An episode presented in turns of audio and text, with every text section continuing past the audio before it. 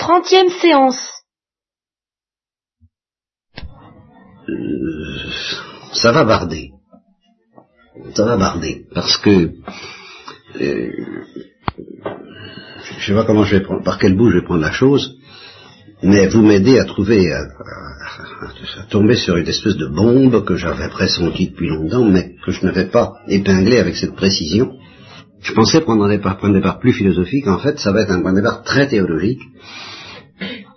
Et c'est ce départ théologique qui est, pour moi, un peu une bombe, parce que je ne m'y attendais pas. Alors, est-ce que vous avez vu toute l'émission avec Reeves et Comte Sponville? Pas toi, Marie-Manu.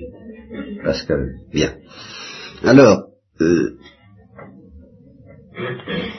je prends les dédicaces de deux ouvrages de Reeves, Patience dans l'azur et L'heure de s'énivrer, et ces deux dédicaces sont à elles seules tout un programme, toute une philosophie, et une philosophie qui s'oppose d'ailleurs diamétralement à la philosophie de Comte Sponville, qui le dit d'ailleurs en toutes lettres. Seulement, on risque de pas y prendre garde, parce que, euh, à première vue, ça sont des dédicaces inoffensives, enfin, simples, qui, vont de soi, un peu littéraires peut-être. On, considérera que ça va de soi ou que c'est très subjectif, mais plutôt que ça va de soi. Bon, le Patience dans l'Azur, ce livre est dédié à tous ceux que le monde émerveille. Bon, ben, euh, d'accord, quoi. Euh, on n'a pas été guide pour euh, ne pas apprendre que le monde est merveilleux. Bien. Deuxième dédicace, dans l'heure de s'enivrer, je dédie ce livre à tous les cœurs tendres qui haïssent le néant vaste et noir. Voilà.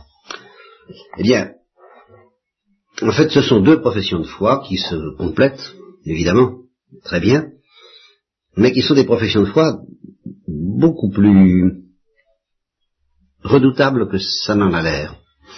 Et alors, Lewis, dans ce livre euh, qui s'appelle L'abolition de l'homme et dont je reparlerai plus tard, il, fait remarquer justement que quand on est émerveillé devant, il va quand on trouve une chose sublime, il part, il du sublime, lui. Bon, peu importe, euh, il évoque l'expérience de quelqu'un qui dit ceci c'est sublime dit que euh, le sentiment du sublime, quelle que soit la manière dont on le décrive, il, ne peut pas être vécu par quelqu'un qui aurait un doute quant au fait que le spectacle qui lui paraît sublime ne serait pas sublime.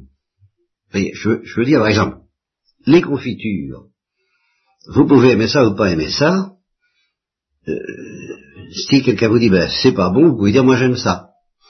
Euh, ça n'enlève rien à, la qualité, à l'intensité de votre plaisir, si quelqu'un ne partage pas ce plaisir et dit vraiment vous avez drôle de goût. Hein. Bon, ben, c'est possible, c'est comme ça, moi je bien. Si par contre on vous démontre que vous avez de drôle de goût de trouver sublime quelque chose qui n'est pas sublime, eh ben votre sentiment du sublime tombe. Ou il est menacé, il est attaqué. Vous comprenez? Parce que vous, l'emballement même que vous éprouvez suppose que la réalité soit vraiment digne de provoquer le sentiment qu'elle provoque en vous. Si on vous démontre que ça n'en est pas digne, vous ne pouvez pas vous réfugier dans euh, le, coup de la confiture en disant ben moi ça me fait un vrai chose. Vous, ne pouvez plus. Vous, êtes euh, à vos propres yeux, vous vous êtes trompé. Vous vous êtes fait avoir.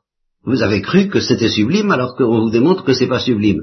Alors vous n'avez plus qu'à remballer votre sentiment du sublime et vous ne pouvez plus goûter le sublime. Tandis que si on vous démontre que les confitures euh, sont pas bonnes et que vous les trouvez bonnes, ben vous dites moi je les trouve bonnes et puis je moi la paix. Mais euh, ça ne peut pas être entièrement subjectif. Alors, est-ce que le monde est merveilleux?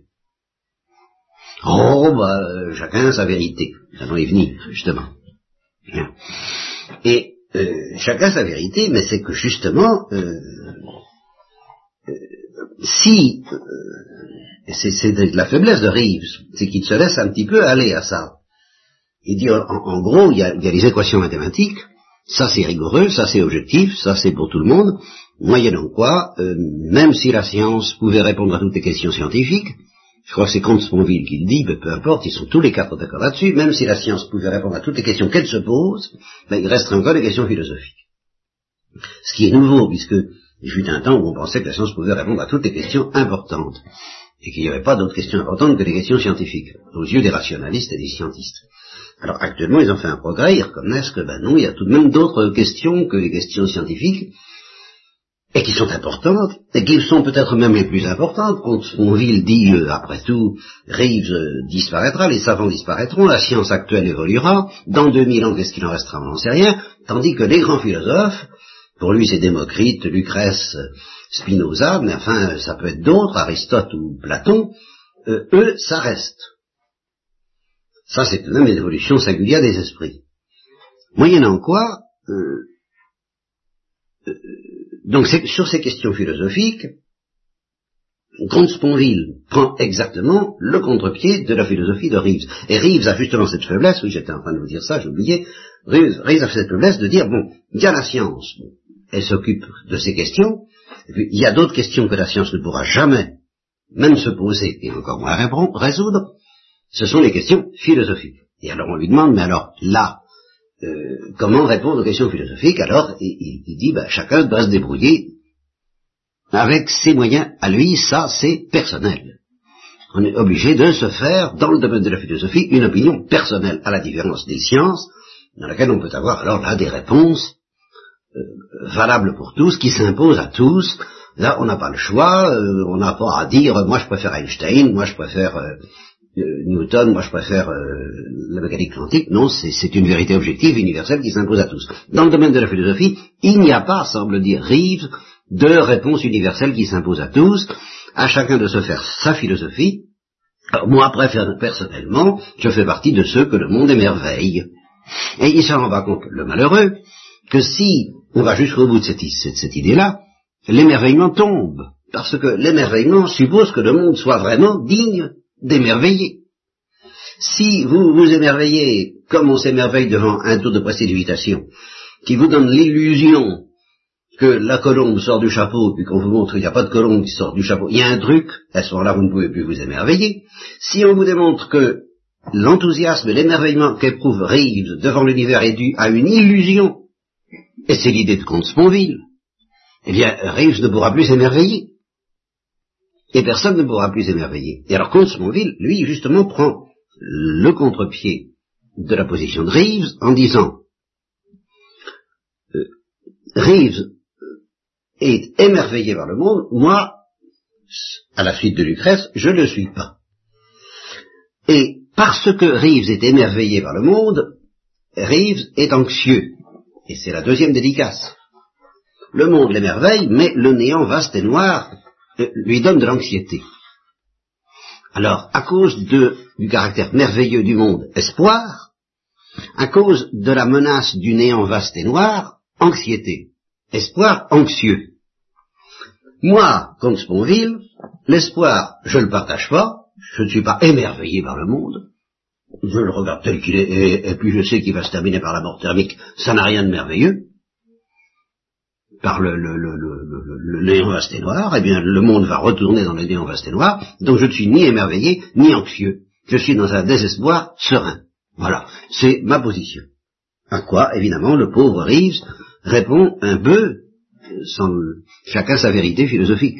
Et ces quatre messieurs, euh, qui ne partagent pas du tout les mêmes options, acceptent de présenter leur position philosophique comme des options, euh, chacun étant libre d'adopter euh, l'attitude qu'il veut. Et alors à chaque fois que vous m'avez sorti, les unes ou les autres, euh, non pas parce que vous le pensez, mais parce que vous l'entendez dire, et c'est encore arrivé à Diane récemment, qu'on lui dise chacun sa vérité, dans, le domaine philosophique, je suppose, n'est-ce pas?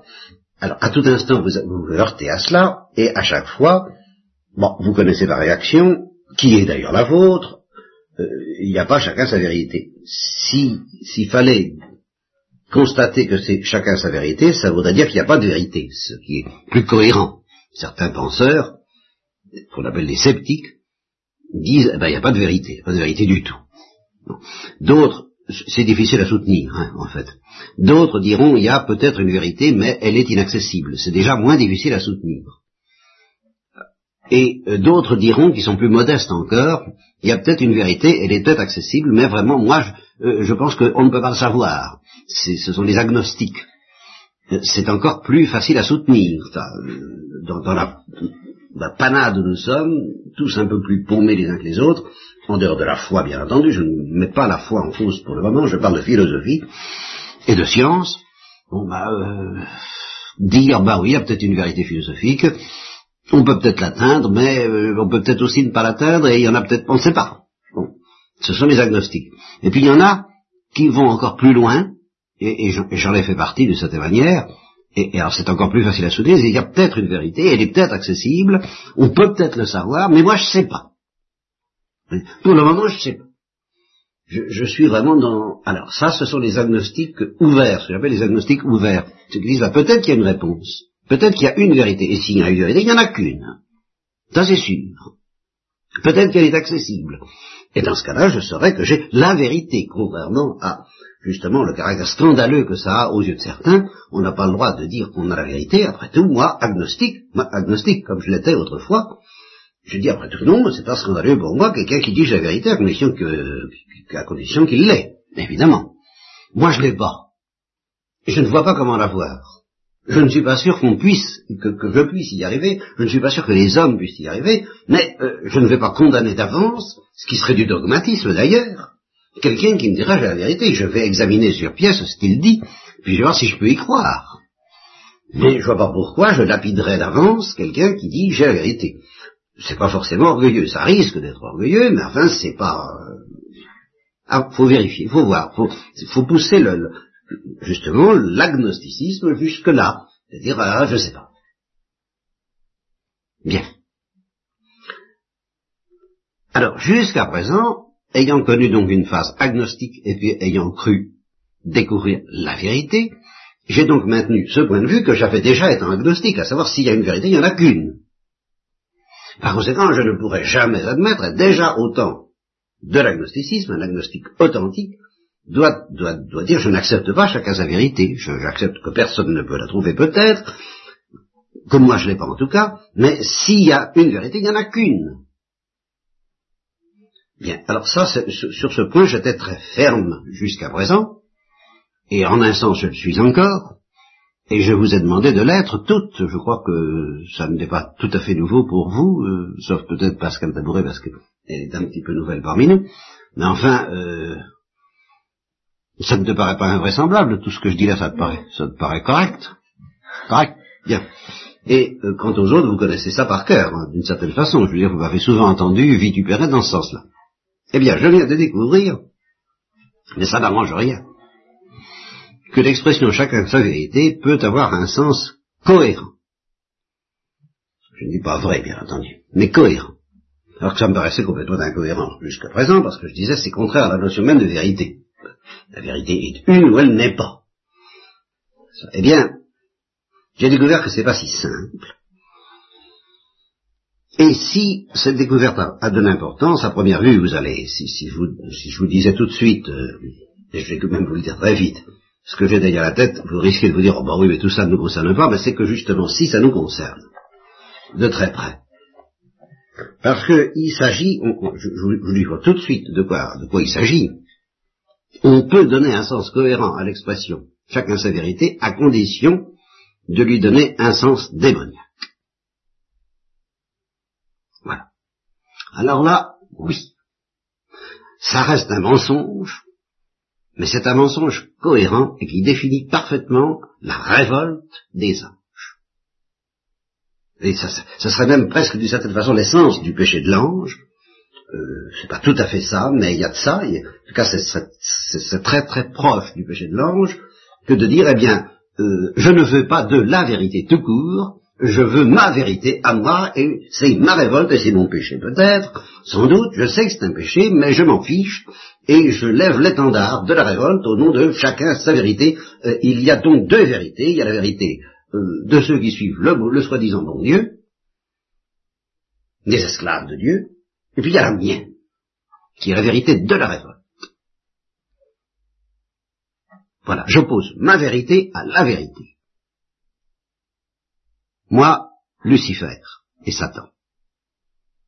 Alors, euh, vous sentez tout de suite quand je vous dis ça comme ça, que pas si bête que ça, hein.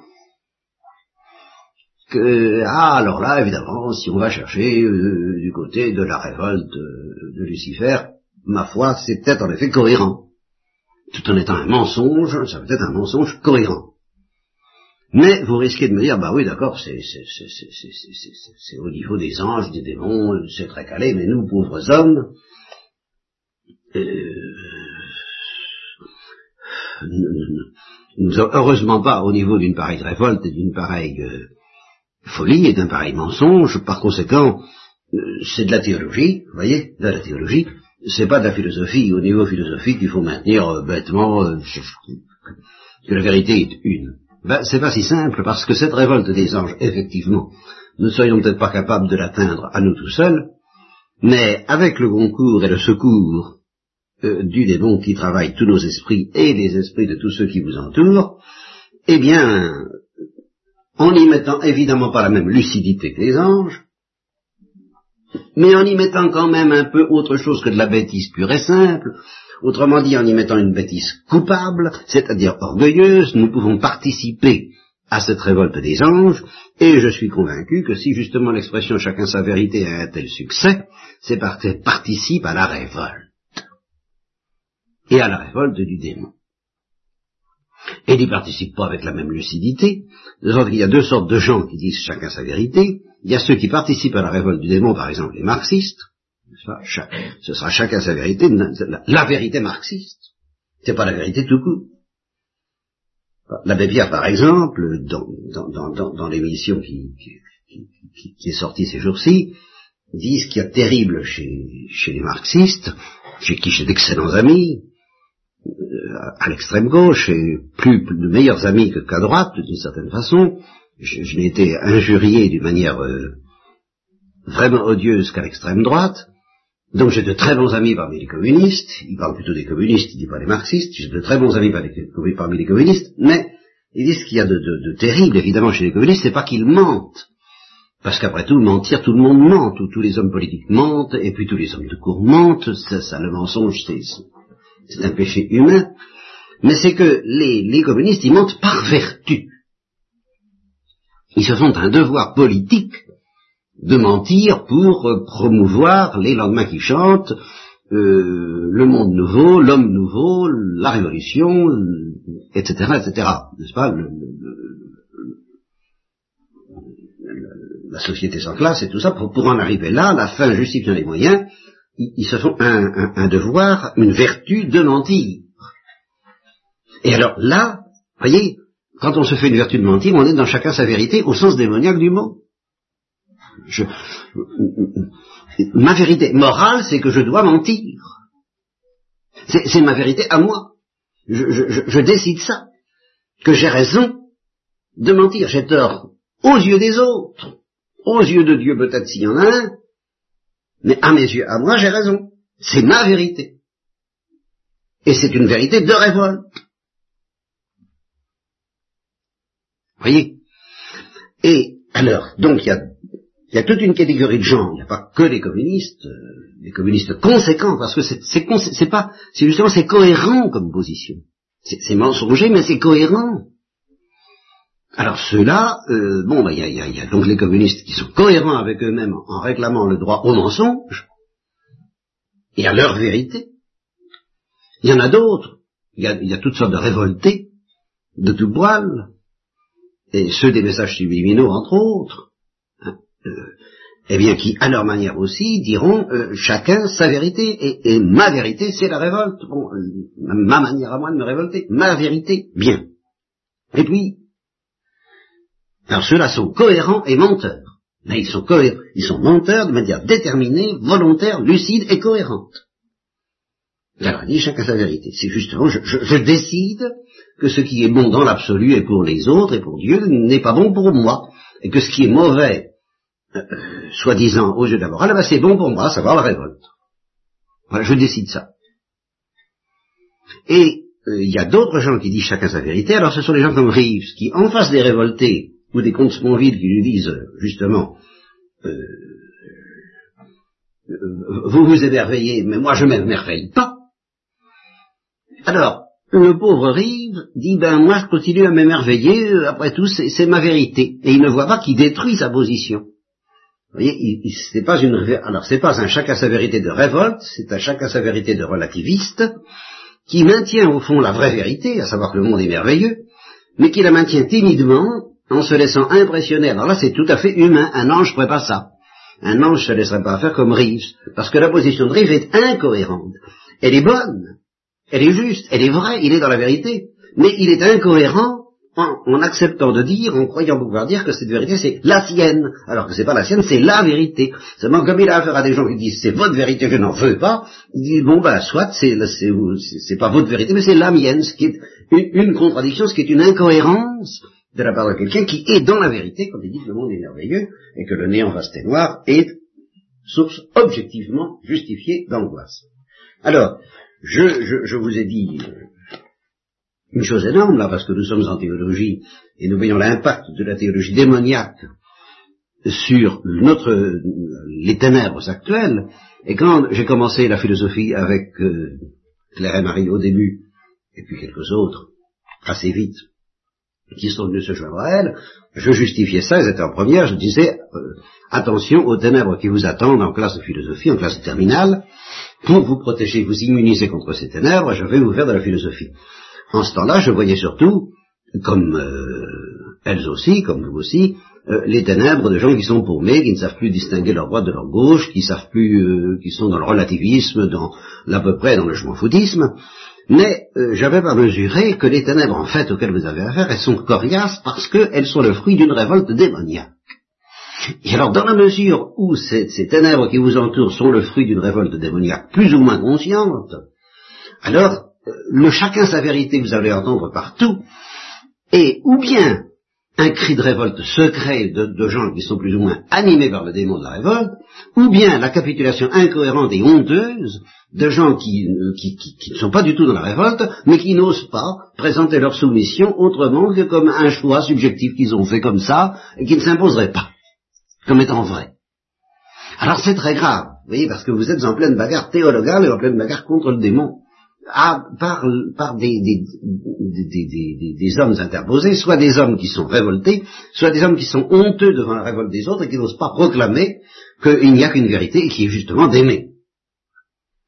Alors, je vous donne un texte pour terminer, un texte de Maritain qui va vous montrer justement le degré de lucidité auquel on peut arriver tout en étant prêt à euh, choisir une autre vérité qui va être la sienne, celle de l'ange qui se révolte, sans aucune illusion.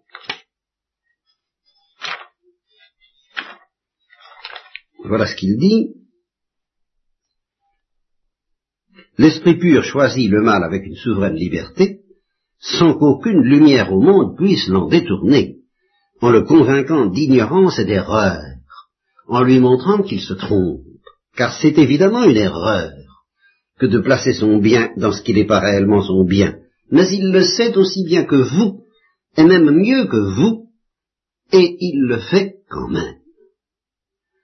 Cette erreur est sa faute même. Elle ne la précède pas. Et il la commet sciemment et volontairement. Vous voyez, c'est ça ce qui va être son... Chacun Je sais, mais c'est ma vérité. Cette erreur, qui est une erreur peut-être, et je le sais, c'est ma vérité. Il ne se trompe pas de route en prenant la mauvaise route pour la bonne. Il se trompe de route en choisissant en pleine connaissance de cause la route qu'il sait mauvaise. Mais il sait qu'il a le pouvoir, par sa péché, que cette route mauvaise en soi soit bonne pour lui et il en profite. Et il dit, ben, je décide que c'est bon pour moi. Et je décide que c'est vrai pour moi. Que cette vérité qui n'en est pas une dans l'absolu va être une vérité pour moi, à savoir que je suis mon souverain bien. Je suis mon Dieu j'ai le pouvoir de faire ça, eh bien ça va être ma vérité. Je suis mon propre Dieu, je suis mon idole. Et pour moi c'est vrai, parce que je le décide. Donc, rien ne l'a trompé, le fonctionnement naturel de son intelligence ne s'est détraqué en rien, il fait ce qu'il a voulu, il va où il a voulu, il a ce qu'il a voulu. Il n'ignore rien et ne commet aucune erreur de jugement qui précède l'instant du choix ou de l'élection. Une erreur qui serait avant le jugement pratique qu'il coïncide avec son péché et sa chute, et que sa volonté a fixé ou elle-même pesé pour se déterminer elle-même. Il sait parfaitement qu'il constitue son bien dans un acte mauvais, et qu'il s'élève contre l'ordre établi par la vérité subsistante, sans excuse à invoquer ni merci à demander, simplement parce qu'il aime mieux cela. Il veut être mauvais, c'est tout. Il se trouve bien d'être moralement mauvais. Chacun sa vérité. Vous mesurez les profondeurs de cette petite expression qui se promène partout. Et comment, en effet, en un sens, il faut qu'elle choisisse. Ou bien c'est une stupidité incohérente d'un pauvre homme qui ne comprend pas ce que veut dire la vérité, ce que, je croyais jusqu'à présent, ou bien c'est cohérent et alors c'est démoniaque. Voilà. Eh bien, ça suffira pour ce soir. Alors, euh, Pascal Tabouret demande pourquoi, on, quel, profit on trouve à faire une chose aussi folle, ce qui est posé tout le problème du péché de l'ange. Car la question se pose d'abord pour l'ange, comment les anges ont-ils pu pécher? Alors ça, les pères de l'Église répondent par orgueil, c'est-à-dire que l'orgueil comporte une satisfaction originale qui consiste à dire je serai malheureux pour l'éternité, mais je serai mon seul maître. Et c'est la, satisfaction, si j'ose dire, d'être son seul maître. Ce qui est une satisfaction héroïque en un sens, austère, terrifiante, très malheureuse, parce qu'ils savent très bien qu'ils ne goûteront pas la joie de l'amour, mais d'une manière générale, les, les, orgueilleux, les vrais orgueilleux, quand vous en rencontrez, vous apercevrez bien, si vous leur proposez l'amour, qu'ils savent très bien qu'ils perdent l'amour, et qu'ils en crèvent, mais qu'ils aiment mieux être leur seul maître. C'est tout de même une satisfaction terrible, mais réelle, qui a une part de vérité. Voilà ma réponse, rapide, hein, parce que là-dessus, ça fait 2000 ans que l'Église euh, planche sur la question de savoir quel, plaisir peuvent bien trouver les anges à, faire, à faire le mal. Ça, et, sans, et sans eux, il n'y aurait pas le mystère du mal, c'est certain. Et c'est un fait que ça existe. Et c'est d'ailleurs pour ça que quand le mal se déchaîne trop, il y a une espèce de stupeur horrifiée que j'ai connue au moment de la guerre déjà de 39 devant la folie de Hitler. Euh, comment les hommes, les hommes eux-mêmes peuvent-ils en arriver à faire des choses aussi horribles en sachant bien qu'ils vont y trouver le malheur et euh, on sent qu'ils le sentent, mais ça fait rien. Et aujourd'hui, par exemple, quand je vois la fin de Hitler, il s'est suicidé dans ce bunker, s'il avait eu la bombe atomique pour faire sauter toute la planète, il l'aurait fait. Ça, c'est certain. Tout ça, tout, l'homme est capable de ça, soutenu évidemment, hélas, par le démon. Ça, c'est. Bien, voilà ma réponse. Pas d'autres questions.